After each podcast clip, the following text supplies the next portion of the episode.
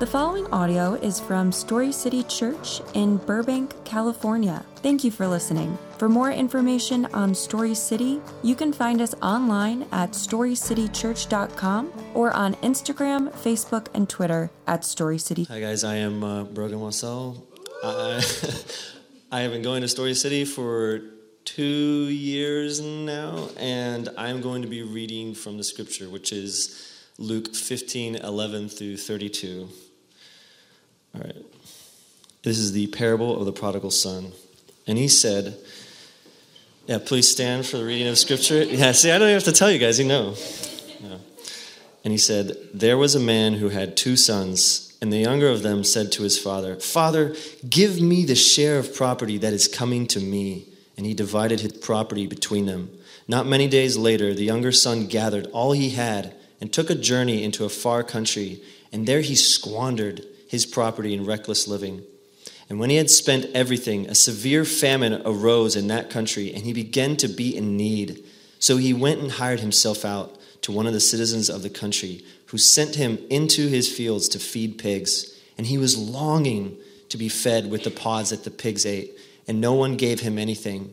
But when he came to himself, he said, How many of my father's hired servants have more than enough bread, but I perish here with hunger? I will arise and go to my father, and I will say to him, Father, I have sinned against you, heaven and before you. I am no longer worthy to be called your son. Treat me as one of your hired servants. And he arose and came to his father. But while he was still a long way off, his father saw him and felt compassion and ran and embraced him and kissed him. And the son said to him, Father, I have sinned against heaven and before you. I am no longer worthy to be called your son. But the father said to his servants, Bring quickly the best robe and put it on him, and put a ring on his hand and shoes on his feet, and bring the fatted calf and kill it. And let us eat and celebrate. For this my son was dead and is alive again. He was lost and is found. And they began to celebrate. Now his older son was in the field, and as he came and drew near to the house, he heard the music and dancing. And he called one of the servants and asked, what, is, uh, what these things meant. And he said to him, Your brother has come, and your father has killed the fat calf, because he has received him back safe and sound. But he was angry and refused to go in. His father came out and entreated him. But he answered his father, Look, these many years I have served you, and I never disobeyed your command. Yet you never gave me a young goat that I might celebrate with my friends.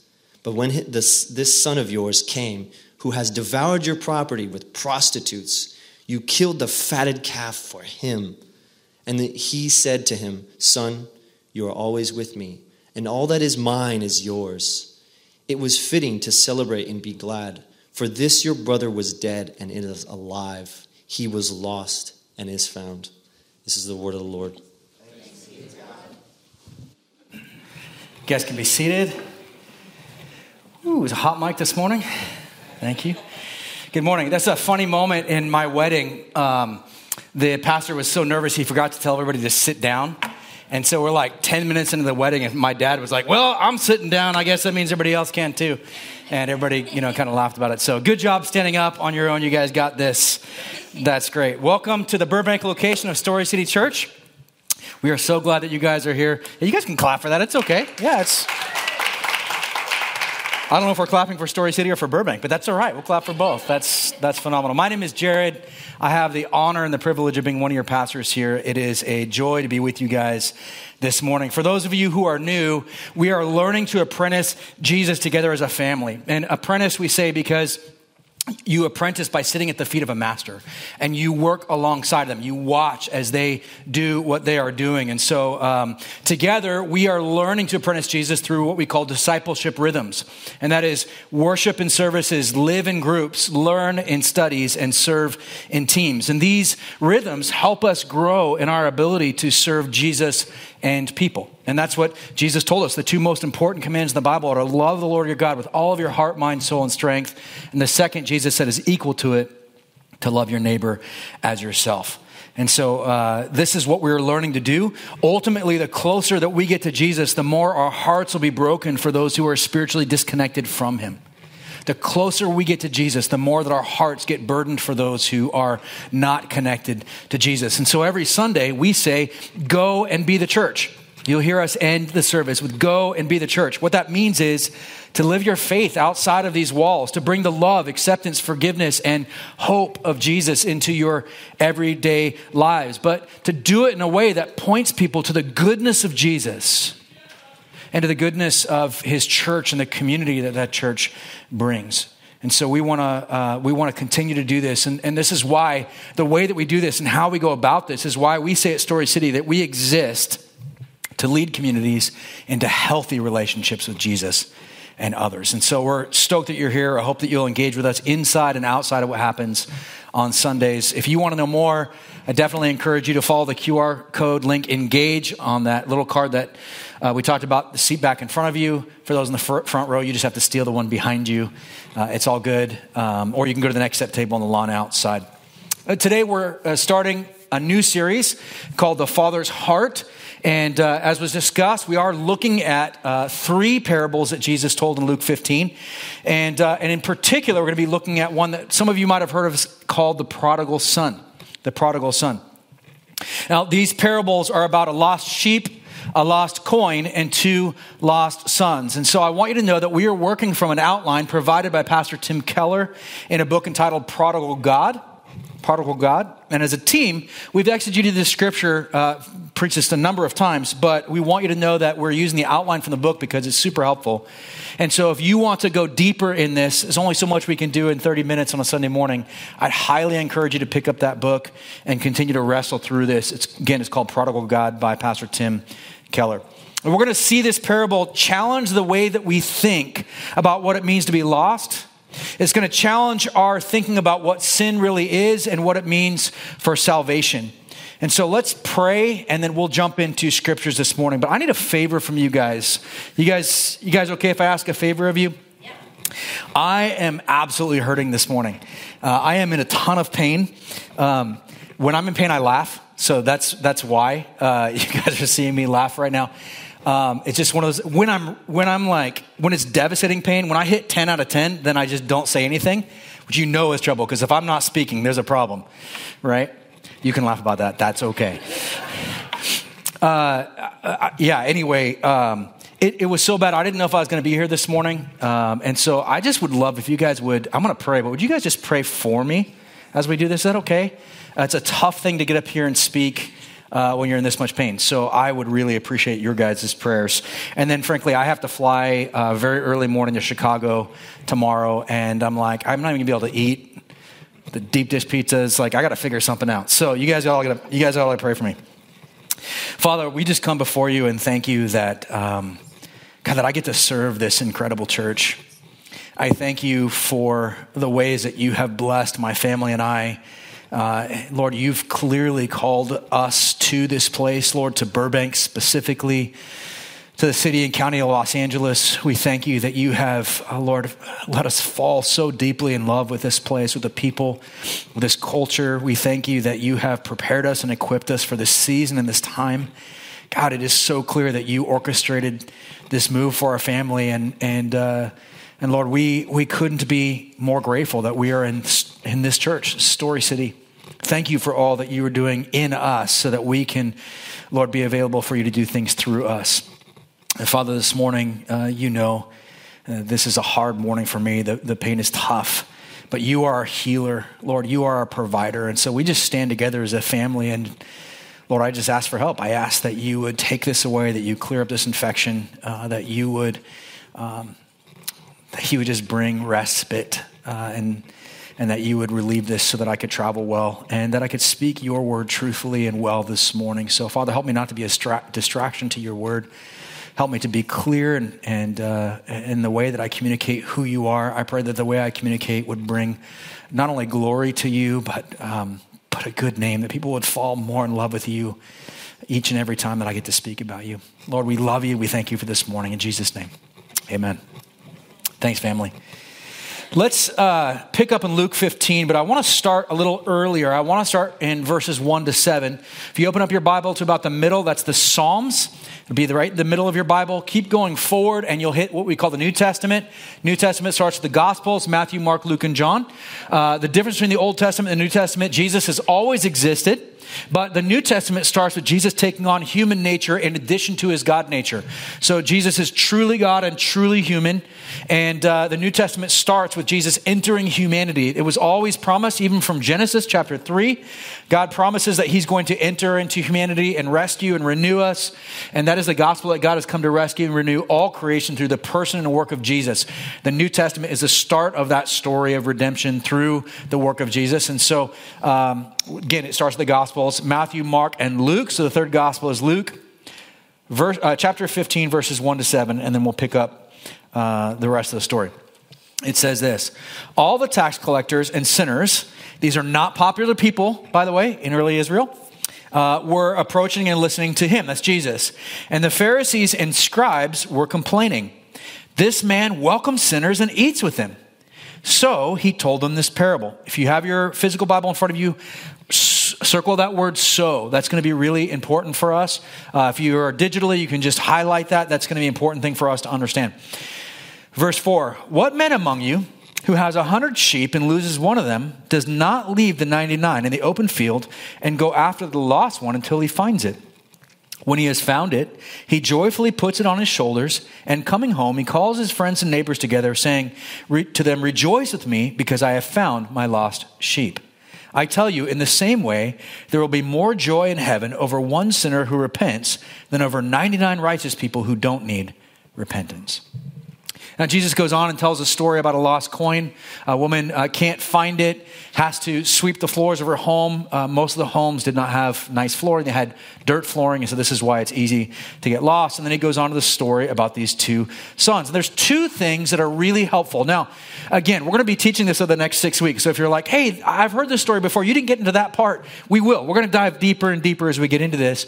But we want to understand who is Jesus talking to in this first part.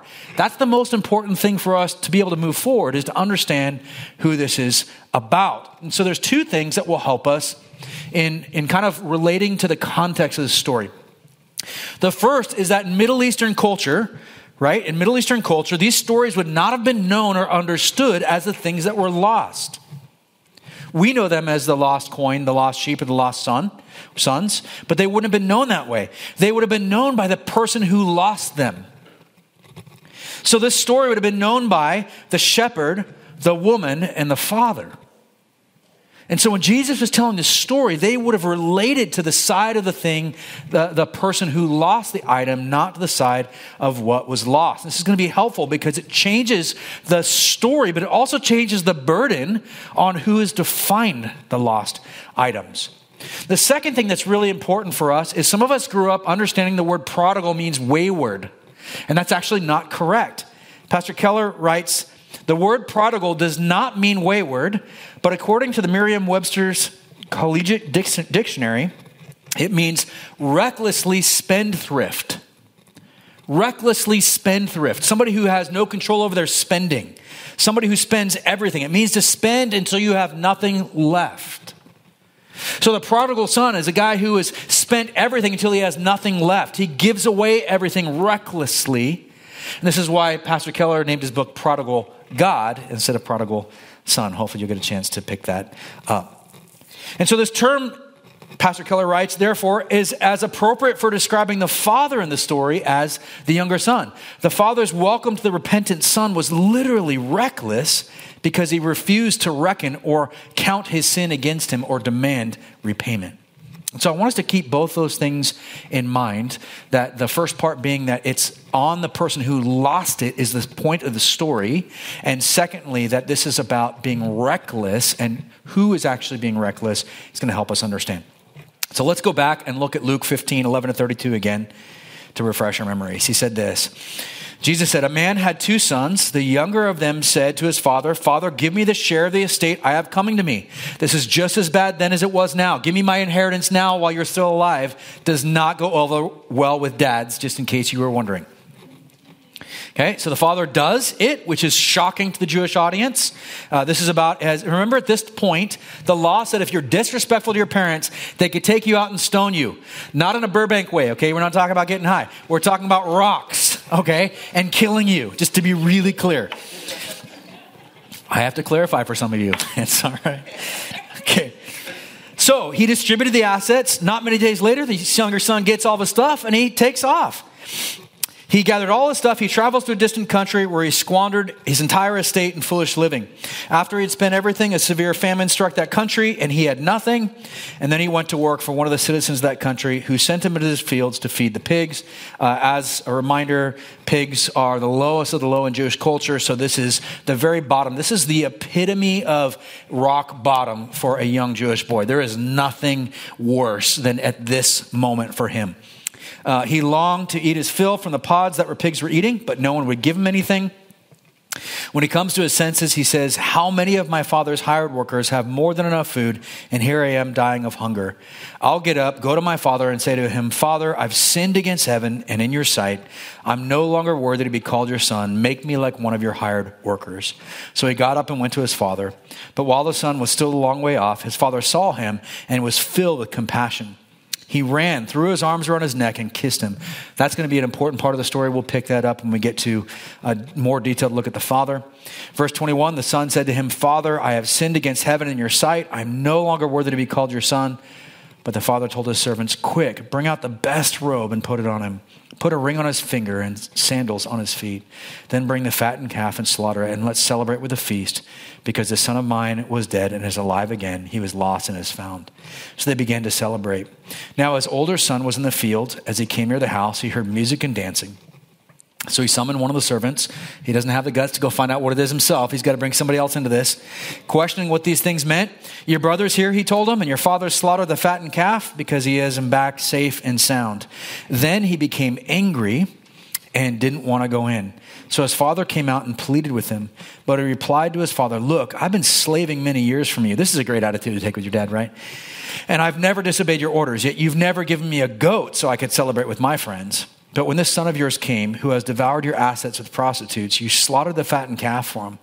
Son, he said to him, you are always with me, and everything I have is yours. But we had to celebrate and rejoice because this brother of yours was dead and is alive again. He was lost and is found. Now, uh, if you've been at church any length of time, you've probably heard this parable preached. Most of the time, we talk about the prodigal son, we talk about the younger brother, his hurts, his habits, his hangups. This is oftentimes uh, something that we kind of leave it at that. And it's supposed to be like a see, don't be that. Right? Some of us might have even heard this flung at people. You are a prodigal as sort of this like disparaging remark. Uh, some of you might have been called that yourselves. Some of you might have called people that. It's usually said with a bit of derogatory tone. But the approach, that approach misses the point of Jesus' parables. Remember, this isn't the only parable he told. He told three parables, and he told three different parables in order to help us understand one point. And so, if we focus on this lost or wayward son, we've actually missed exactly what Jesus is trying to tell us. So, don't get caught up in that. Let's look at verses 1 to 3 again. Who is Jesus talking to? There's two groups that are gathered there to hear Jesus speak.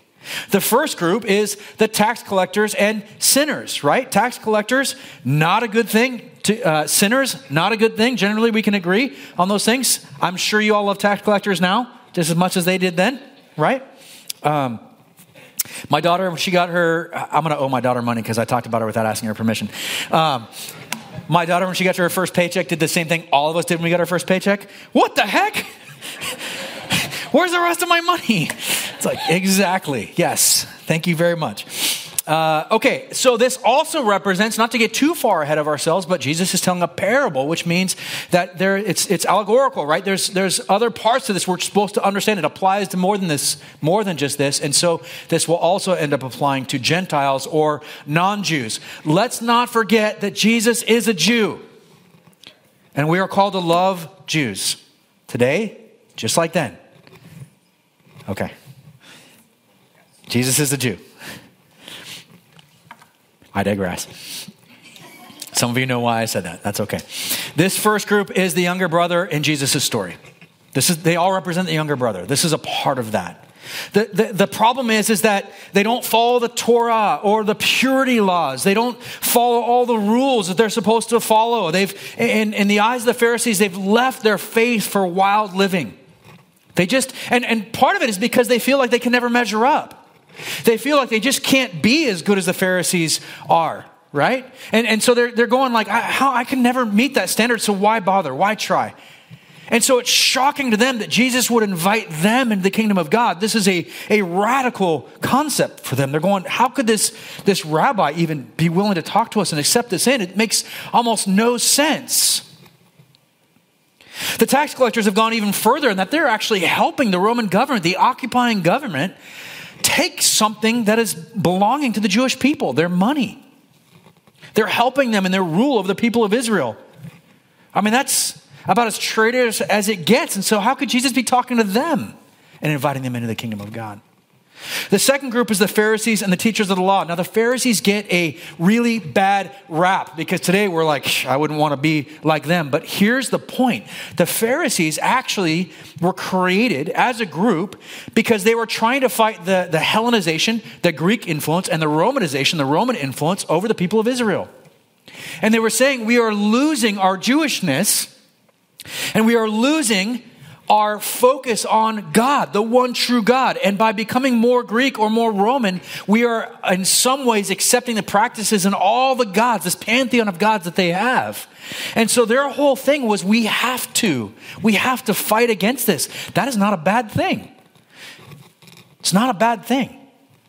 They believed that all of these things were pulling the Jewish people away from, from even understanding what it meant to be a Jew. And so their message and Jesus' message were actually not that dissimilar.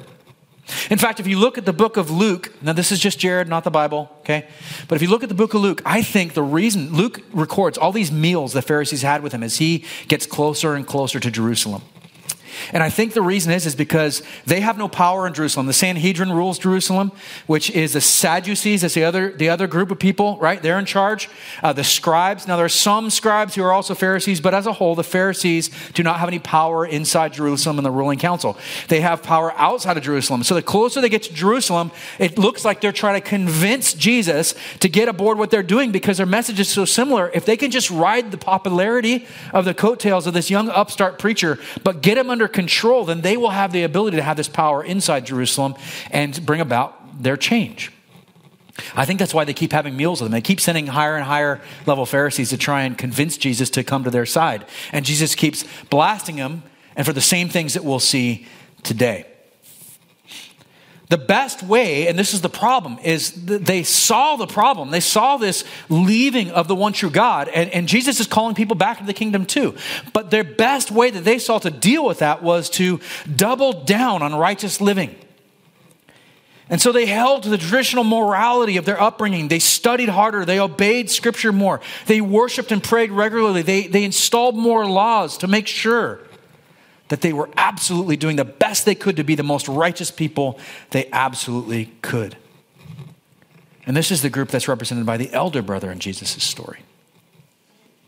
Luke shows how different each group's response was to Jesus. The tense of the verb translated, we're all gathering, conveys the actions of the younger brothers to Jesus was that they were kind of always being drawn to him. Jesus was always attracting this younger brother crowd. They continually flocked to him. It was a pattern of, of uh, an ongoing pattern in his ministry. It was something that was really obvious. They, they just kept coming to him. They felt safe and welcomed with him. But this really puzzled and angered the moral and the religious. And Luke summarizes their complaint. He says, This man welcomes sinners and, and, and even eats with them. Now, even today, to sit down and eat with somebody in Middle Eastern culture is is accepting them. It's acknowledging their existence. It's a sign of peace. It's why every time you have peace accords in the Middle East, they try to have them sit down and eat together. And so often they do not. It's because eating together is an absolute sign of peace. At my last church, we had a missional community who was working with uh, Syrian refugees. And uh, these refugees were coming over uh, uh, at an influx a number of years ago, if you recall. And um, many of these families uh, had been told an awful lot of things about America and particularly about Christians. And they were very nervous about both. Um, and so they were, they were really scared because not much of it was good. Uh, but oftentimes, especially in San Diego, the very first people that they met off the plane was Christians. Christians who were there to help them understand what it meant to find jobs, how to live in and get around the community, how to understand the differences in culture. They were there to help them really work through any of the issues and, and, uh, and just be there for them and love on them as they were making these radical transitions. And it was one of these families in particular that our church is working with the husband didn't have a way to get to work. And so this missional community came and said, Hey, uh, we, we, we, need to f- raise money to get him a car. Can we do something? And we said, Yeah, absolutely. What do you want to do? They said, Well, the family would love to share their Syrian food. What if they catered and we just uh, went to the community and sold those plates of food for a certain amount of money and that would raise money for them to be able to buy this car. And we said absolutely. So we went into our whole community and said hey would you come and support syrian refugees? The community said absolutely. We said the family's going to be here. You can see them and meet them. Uh, they did. It was an incredible turnout. We had a blast doing it. The food was unreal if you haven't had syrian food. Whew, yeah. Anyway um, okay. So during the lunch though um, we, we had the opportunity. We asked if we could pray over the family, and they were a little bit leery, but they said yes. Uh, again, uh, this, this Muslim family is struggling to like understand all this Christian stuff. And then one of the things I asked was, "Is it okay if I eat with you and your family?" and his jaw dropped and he was like you as a christian pastor would come and eat with me and my family? And we said of, of course you're our guest and, and we love you. We're here to serve you. We don't want anything from you. We just want to bless you. And, and uh, we did. We sat and ate and we had a great time. He told me his story. Um, he was a factory owner uh, he and his family for i don't know how many generations had owned this factory and his own government had been shooting at him. They blew up his factory, and he was crawling with two of his children underneath him on his hands and his knees, trying to escape uh, all, the, all the gunfire and stuff that was going on above him. And, and he was just uh, grieving over all the things that he had lost. And here, this man is sitting here with nothing, relying on the kindness of strange Christians as a devout Muslim man in a foreign country, going, This is not how I had expected my life to turn out. And while helping with the car was really cool, one of the most impactful moments of that entire thing was the fact that we ate with them. And this is exactly what Jesus is doing. He's crossing all kinds of these cultural and religious boundaries when he sits down as a good rabbi to eat with tax collectors and sinners. He's, he's crossing all kinds of things that probably shouldn't be done, and yet he's normalizing this behavior. And this is why the Pharisees are freaking out. They're like, You shouldn't be doing this. You're giving credence to them, you're accepting them, and they're in the midst of their brokenness. Some of them are even working for the foreign government. Worse than that, you're not requiring them to fill, fulfill all the laws that we've been trying to get them to fulfill as Pharisees. Like, you recognize that they're not they're being dissuaded away from the one true God. You recognize their lives are already not in line with who God is. And God has already said that the reason that we're in this mess with an occupying government is because we have failed to be obedient to Him. Why would we not try to be more obedient? Jesus, what are you doing? And they're demanding, they're like, how dare Jesus reach out to sinners like this? At the same time, the Bible says they were jealous. And so it's this, you know, these people never come to our services. They're never showing up. Why could they be drawn to Jesus' teaching? I know. If Jesus isn't demanding that they conform to the ways of our Pharisees, then he must be uh, not declaring truth as we do. He must be compromising his message. He must be watering down the gospel. He couldn't be declaring truth to them. He must just be telling them what they want to hear, or else they'd be showing up to hear us too. But the sinners were drawn to Jesus. Christians, for those of you who are still spiritually disconnected and you're just checking out Jesus, uh, just push pause for a second. I want to talk to our apprentices of Jesus. Apprentices of Jesus, Christians. Are non Christians drawn to you? Not because you live a life that is indistinguishable from theirs, right? Some of us are living in ways that people have no idea that we're Christians. But are they drawn to you by the way that you love God and love people? If not, Jesus drew them to him. without compromising anything. We should too.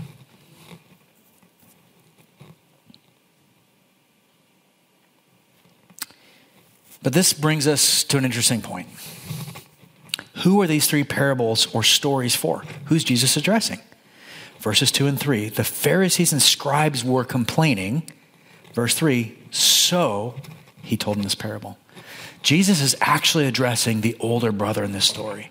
He's actually addressing, when he tells these three stories, he's addressing the scribes and the Pharisees, not the sinners. That helps us to understand what Jesus is trying to get to. Jesus begins to tell these parables, and he, the parable of the two sons takes an extended look at the soul of the older brother. The story is actually about the older brother, not necessarily the younger brother. While the younger brother's story is appropriate and it's good and it makes sense, and we want to gravitate towards that, that's not actually the point of the story. See, the people who've been doing right things all their lives are complaining that Jesus is hanging out with bad people instead of good people. And Jesus responds by telling this story about lost things. In the last story, the bad son comes home and is welcome, but Jesus ends the story in verse 32. We don't know if the older brother ever goes into the, the feast. Did you catch that? He's still standing outside angry, and that's where the story ends. Jesus ends it there absolutely on purpose. Jesus is saying the irreligious and the religious are both spiritually lost. He's saying that both paths lead to a dead end. He says the selfish, destructive choices of the younger brother are just as wrong as the moralistic life choices of the older brother. Why?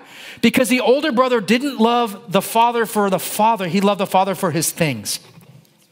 And he felt like obedience because of compulsion. He was compelled to obey so he could get the father's stuff in the end was the right way to live when it was really about whether he loved the father or not. And he doesn't. You can see it by the way that he talks to the father as well.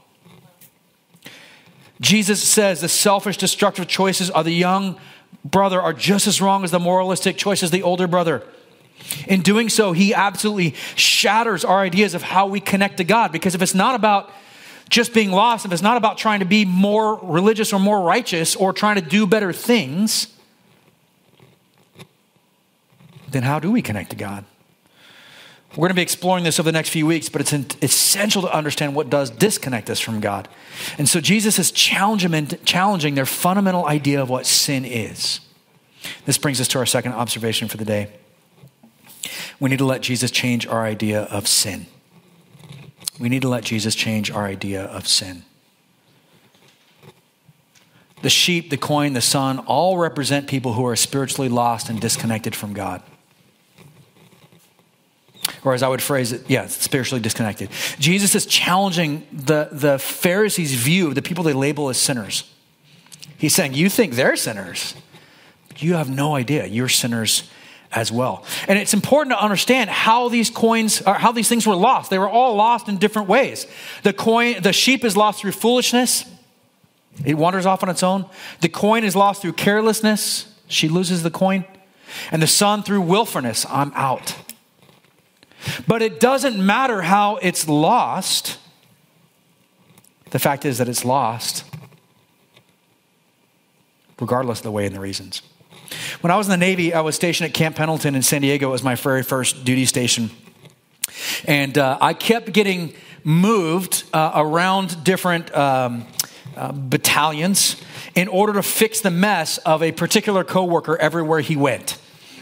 And they kept saying, "Hey, uh, Jared, I know that you just got uh, you know comfortable here. I got, I've got to move you. Why? Because Casey screwed everything up again." And I was like, all right. And so when I would talk to Casey about it, I was like, hey, I, I, like this is the third time I've been moved to follow you. What's the problem? And Casey was like, it's these battalions. They're so screwed up. Everybody here is messed up. It's my environment. My boss swore it was genetics and blamed his parents. he was like, his parents must have been really messed up because this kid is a disaster our bosses blamed my boss and said, You are a lousy manager. Right? No one had a clue of like, whose fault is it? Because everybody was like, I don't know, it's his fault, right? The truth is, I think he was a genius. I really do.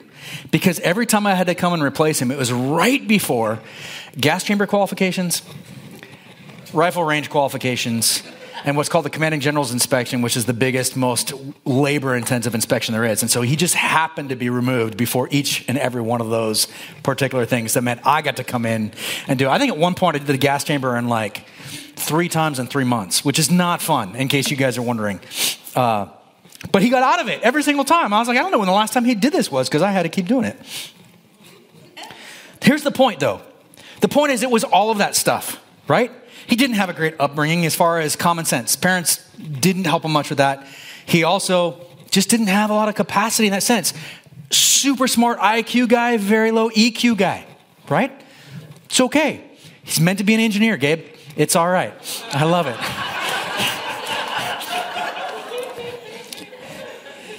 Gabe has an ex- exceptional amount of EQ for an engineer. So I'm just saying his coworkers. I'm not talking about Gabe himself. I'm just kidding. I'm just kidding. My daughter is also an engineer, so there we go. That's our engineer jokes. Uh, okay, but here's the deal sin, according to the, the picture that Jesus points to, is exactly the same way. It, it comes from all different kinds of places, like my coworker's situation. We're born sinful. We're born into sin. We are born sinful, but it's magnified by our sinful treatment. Stuff happens to us, and it's deepened and shaped by our own choices. And so it comes from all kinds of different places. And so understanding what lostness is, is to understand that it's a combination of all of that. If you're taking notes today, this is our third and final observation for the day. We need to let Jesus change our idea of salvation, what it means to be saved. Most people think of religion as humanity's search for God. We look at the world religions, and while we give, while giving different directions on how to do so, they all seem to agree that if we sincerely search for God, we'll find Him. Millions of people worldwide believe that they can find God by believing and obeying God's law in the Bible. The problem is, oftentimes when we get that place, we feel like if we found God because we did all the right things, then we can't help but naturally dislike or disdain those who aren't finding God because we did it through our own efforts. Why can't you just put in the work? Why can't you just do the work? I found God. If you try, you can. I did. But the Bible turns that upside down on its head. The shepherd must go out and seek the lost sheep. The sheep doesn't find itself. The coin cannot find itself. It is found by the woman searching for it. We cannot find God by trying hard enough. We cannot be good by being good enough. We cannot be saved by our righteous acts. The Bible says that God had to come down into this world to save us. And so salvation must be through grace and grace alone. There's an acronym for grace. It's God's riches at Christ's expense. Grace. God's riches at Christ's expense. That is salvation. And so the end of each parable challenges not only the categories of the Pharisees, but it challenges their heart and their attitude towards those who are lost, but also towards themselves and recognizing that they are lost. But also, a theme through each of these parables is the joy of finding the thing that's lost. See, the parables that Jesus tells are all about lostness, but remember, we said in the beginning, it's about the person who has lost the things. And so the onus, the burden is on them to go and try and find it. We're going to talk about this more later when we get to the older brother, younger brother. But did you know that the job of the older brother was to go out and be looking for the younger brother? But who's the one in the story that actually finds the younger brother coming back? The father. It's one of the things the father holds against the older brother. You didn't even do your job. You were supposed to be looking. And remember who the older brother represents in these stories. God does not look at spiritually disconnected people the way the Pharisees do because the Pharisees don't see themselves as spiritually disconnected. All they do is have disdain for those that don't meet their righteous standards. They feel superior to them. But heaven rejoices when those spiritually disconnected are reached and found. And Jesus is the great shepherd, even more intent and joyful than the shepherd of the parable. He knew that bringing back his lost sheep would mean that he would have to die to do it, and yet he did it willingly and joyfully. And so we should willingly and joyfully be willing to understand both who is lost and then go after that. Jesus came both for the religious and not, both for the younger brother and the older brother. And so here's what I want to challenge you guys with as we end this morning. I want you to ask the question in which role do you find yourself? Are you the older brother? Are you the younger brother? How does Jesus' approach to that brother relate to your identity and worth in him? Wrestling with these questions really does help us grow in our ability to love Jesus and people. Good? Let's pray. God, you are incredibly gracious. I thank you for the ways that you have loved us, that you, Lord, have not cared whether we are lost because we're trying to be moral and righteous or whether we're lost because we have been immoral and unrighteous. But that you rejoice when we are found, that you have made an effort and an energy to find us, that you gave up everything for us. Lord, you set aside your rights. You disgraced yourself by entering as God into human nature. An incredible sacrifice. Jesus, you laid your life down on the cross so that we could have relationship back with the Father, that you would restore and renew all of us again, whether we are righteous, trying to be righteous, or whether we are spiritually disconnected and have no idea how we'd ever get back to you. We thank you that we are both found in you. We thank you that you love both of us, that you are enough, and that we are enough in you. Praise you and thank you in Jesus' name. Amen.